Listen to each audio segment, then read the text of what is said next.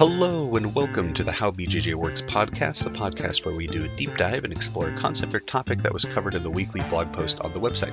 My name is Justin, and I am your host. I'm a three stripe purple belt who's been training in Brazilian Jiu Jitsu for about seven years. This podcast is mostly targeted at newcomers to BJJ or those who are curious about the sport and would like to learn more before taking the plunge. That being said, all are welcome, and if you've been training for a while but just like to listen to people talk about Brazilian Jiu Jitsu, please take a seat and stay a while. Today's podcast is going to be covering the age old question should you train gi or no gi? This will be a very controversial topic for some people, but in this podcast, we're going to talk about four things. The first is going to be why you shouldn't overthink it. Number two is reasons to train gi. Number three, reasons to train no gi. Number four, times when it's necessary to train only gi or only no gi. Before we get started, I just wanted to let everyone know that I appreciate all the feedback I've been getting. Lots of good positive feedback from people. Please continue sending me messages on things that I can improve upon or topics or ideas that you would like to hear covered. Uh, additionally, just a reminder there is a website, howbjjworks.com, where most of what we covered is in blog post format. So if you ever want to read instead of listen, you can check that out there.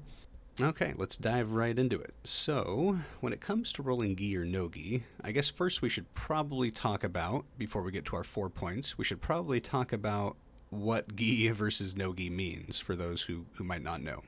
So, this is just the uniform essentially that we're talking about when it comes to training grappling or Brazilian Jiu Jitsu or wrestling or judo. There's like usually a kind of standard uniform that you're going to find at most training centers or gyms or schools. So in Brazilian Jiu-Jitsu, that's typically that's typically what they call the gi. That's GI, and that's going to look like the judo uniform, the karate. It's that jacket and pants. Some people like to say that it looks like we're rolling around in pajamas. It's essentially what we're doing.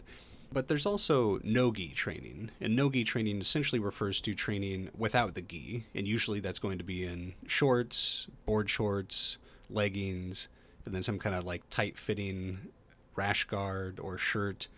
So usually you just want tight fitting clothes that don't have pockets, the fingers don't get caught, they don't have zippers so you don't damage the mat. You're just looking for tight fitting shorts and shirt. Sometimes people will roll without a shirt. um, depends on what kind of gym you're at, you know. And I'm laughing because if you've never rolled with somebody who is only wearing a pair of board shorts, um, it can be an interesting and very slippery experience sometimes. so now that we've covered the basics of what gi no gi is, uh, the question should you train gi or no gi? So the bottom line, from my perspective, is that you should do both. a lot of people have that perspective as well. If you can, you should do both, right? There are advantages and disadvantages that come with each style. Each will make you a better grappler, and that's kind of the bottom line. And for the most part, you shouldn't really commit yourself necessarily to one style versus the other because if you do this, you're really only limiting your own growth. So this brings me to point one. Essentially, don't overthink training gi versus no gi. And this is, of course, just to reiterate, for beginners, right? We're not talking about advanced students who may be training for specific things like competition in the gi, etc. Right? If you're doing that, then obviously you should train gi to practice for that. But when you're first starting, don't overthink it especially when you're first establishing all those routines and getting, you know, figuring out what's going on, getting used to everything. The bottom line is that you're just there on the mat, putting in the hours, putting in the time, you're getting acclimated, you're learning, and you're making progress towards learning the techniques and kind of what is going on in this weird sport where people are rolling around in pajamas, right? So, whatever your situation is, just get to as many classes as you can without hurting yourself, right? Without you know, wearing down your body, but just train as much as you can. Don't even worry about whether it's gi or no gi. Just focus on learning and showing up. So, point number two brings us to let's look at reasons why you should train gi. So, this is for people who may not see any point to training in the gi. Here's a few things that maybe you didn't think about. So, the first is real world application. So, believe it or not, there is actually a quote unquote real world application to the gi.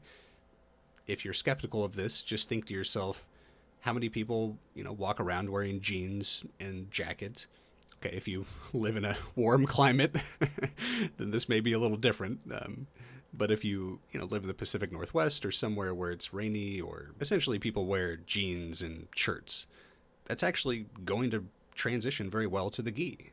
I mean, when it comes to the gi pants, just make those same grips, but on jeans. It actually works really well. In terms of the shirt that somebody might be wearing, instead of the gi jacket, actually all the same grips, all the same chokes, they still transition. Now, with a shirt, you might only be able to choke them once before they don't have a shirt any longer because you're going to rip it. But you can still get it, you can still make it work. And then if they are wearing like a winter coat, well, there you go. It's pretty much the same thing. The second reason you might want to train gi is it slows down the game quite a bit.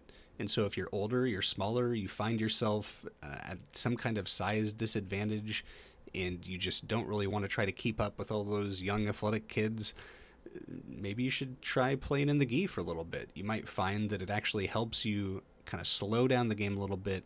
You don't have to think as fast. You can spend a little bit more time trying to figure out things kind of within each position before it, you know, moves on to the next really quickly. And it could be a really good way to learn. Might not be as much fun, but at the same time, you can actually get used to the different positions and kind of figure out what you like to do there.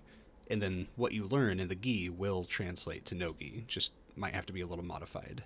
And reason number three would be the belt system and promotions. So there's a lot of gyms that won't promote you if you don't show up in the gi, and a promotion shouldn't necessarily be your primary motivation or even your secondary motivation for training, but you know, there's something to be said about wanting to progress and feel like you're making progress towards your goals. Okay, moving on to section number three why you should train Nogi. So here's a few reasons for those Nogi haters who might not like the Nogi people and only like to roll in the purest form of jujitsu, which is the gi. So, for those people, the first point would be similar to the other section of rolling in the gi is the real world application. So, in this case, it's just going to be the inverse. What if you're wearing shorts and you're at the pool and you have to have a self defense situation? what a strange place to get in a fight at the pool. But, you know, who knows? It'll happen. Maybe you're at the beach, maybe you're at the pool. Maybe this is, you know, Jaws and you have to armbar a shark. Whatever it ends up being, And we can sit here and talk all day about how likely it is you'll ever end up being in a fight, period. Maybe if you're in the sport, you might be more likely to, or less, depends on who you ask. Regardless, that would be a conceivable real world situation. Moving on to the second reason you should train no gi. Uh, you can't always get the grip that you want in gi. So even when you're training in the gi, sometimes people are really good at breaking grips. They don't want you to get the grip that you want. Maybe you simply just don't have time to get that ideal grip and you have to go, you have to sweep, you have to reverse now. You're on limited time.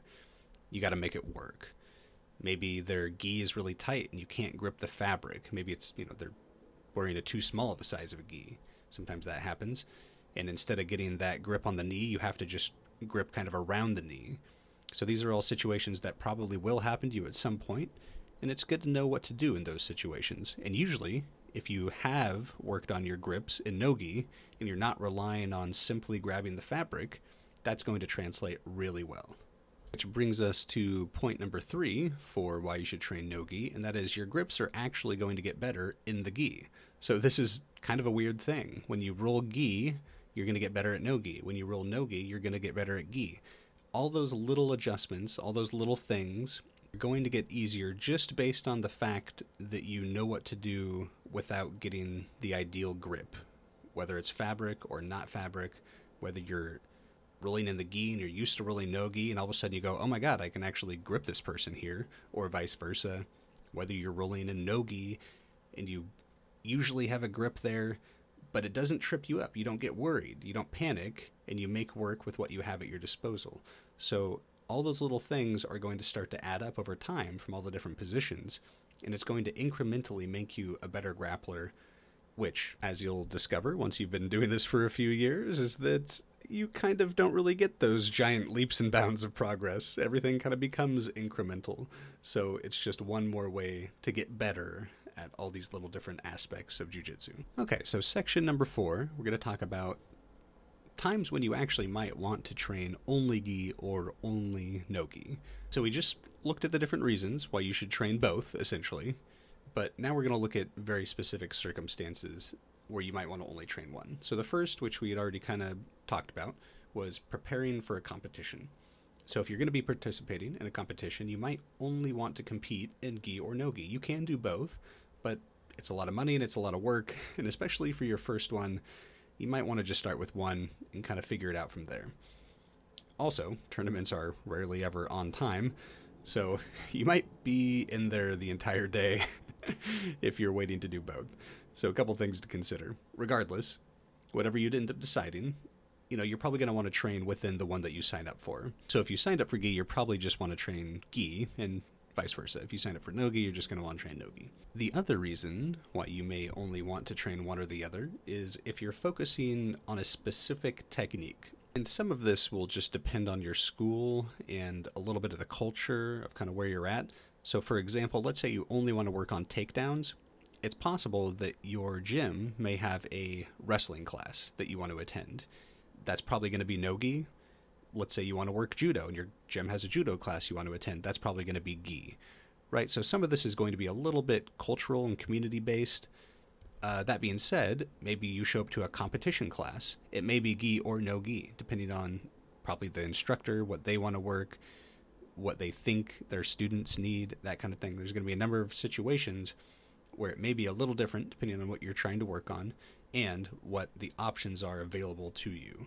Similarly, maybe you only want to work on chokes, uh, specifically want to work on collar chokes. Obviously, you're going to need a gi for that, so you're probably going to want to focus more on your gi game for a little while and maybe put the no gi game on hold.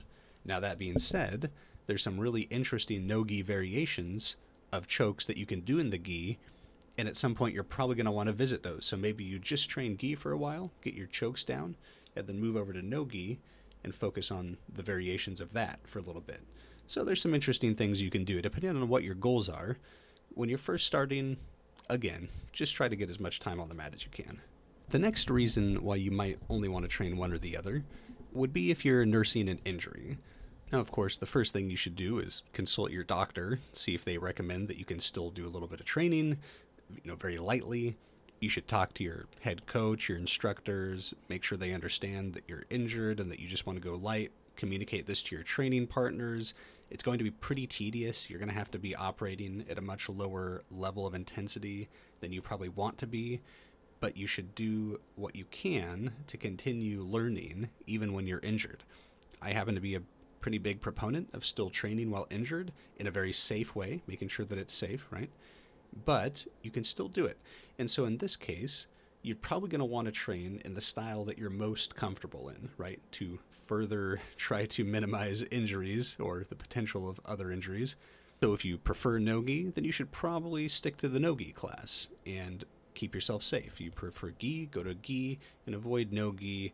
Just kind of do what you feel comfortable doing and find ways to keep yourself safe. So if your wrist is injured, then wrap it up, you know, in boxing tape and then wrap that up in athletic tape make sure you're letting everyone know, make sure you're avoiding techniques that would further complicate that injury, right? Be smart out there and seek medical advice when you need it.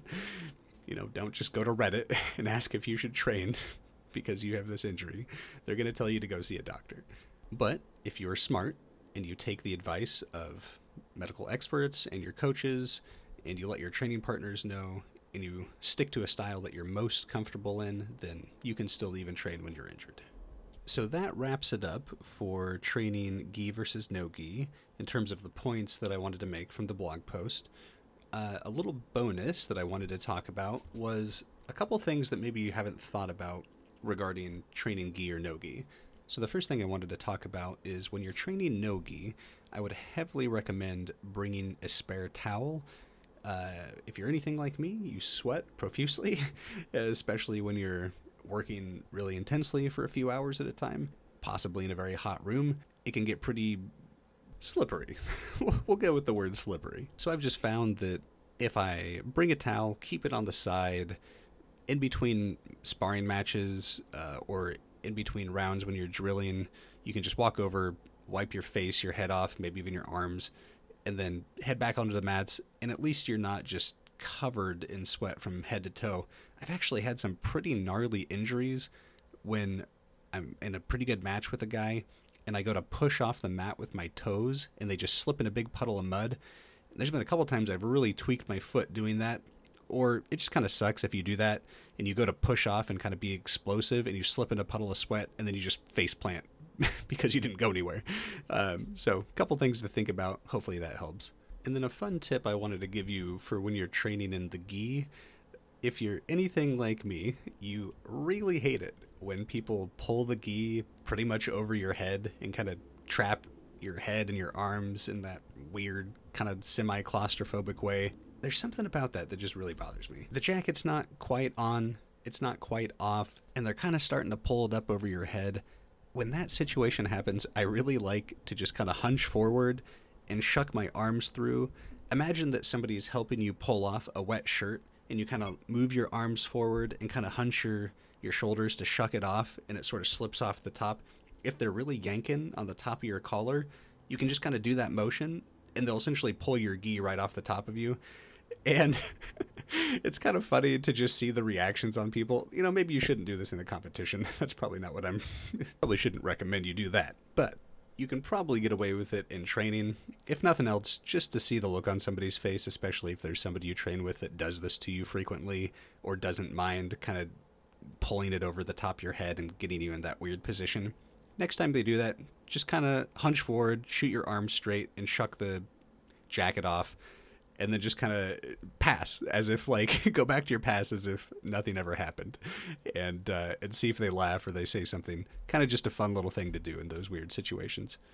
And if you do that and you really piss somebody off uh, you can blame it on me. That's fine this concludes our podcast, but I appreciate you sticking around for the whole episode. I hope you enjoyed yourself, and please leave a review or send me a message to let me know what you thought. In order to make ends meet, I do sell ad space on the website. I also promote affiliate links to products that I think are worth endorsing and accept donations through Patreon. If you ever want to contribute, your support is greatly appreciated, but don't feel pressured to give anything that you can't afford to anyone ever.